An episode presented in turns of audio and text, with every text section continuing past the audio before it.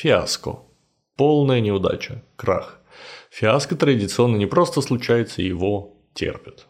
То есть правильно сказать не то, что у актера случилось фиаско, а актер потерпел фиаско. Происходит от итальянского выражения «проиграть бутылку вина». И буквально с итальянского фиаско – это бутылка. Забавно, что латинское слово «бутылка» «фласко» пришло в русский язык как минимум двумя разными способами – в виде фиаско и в виде французского флакона.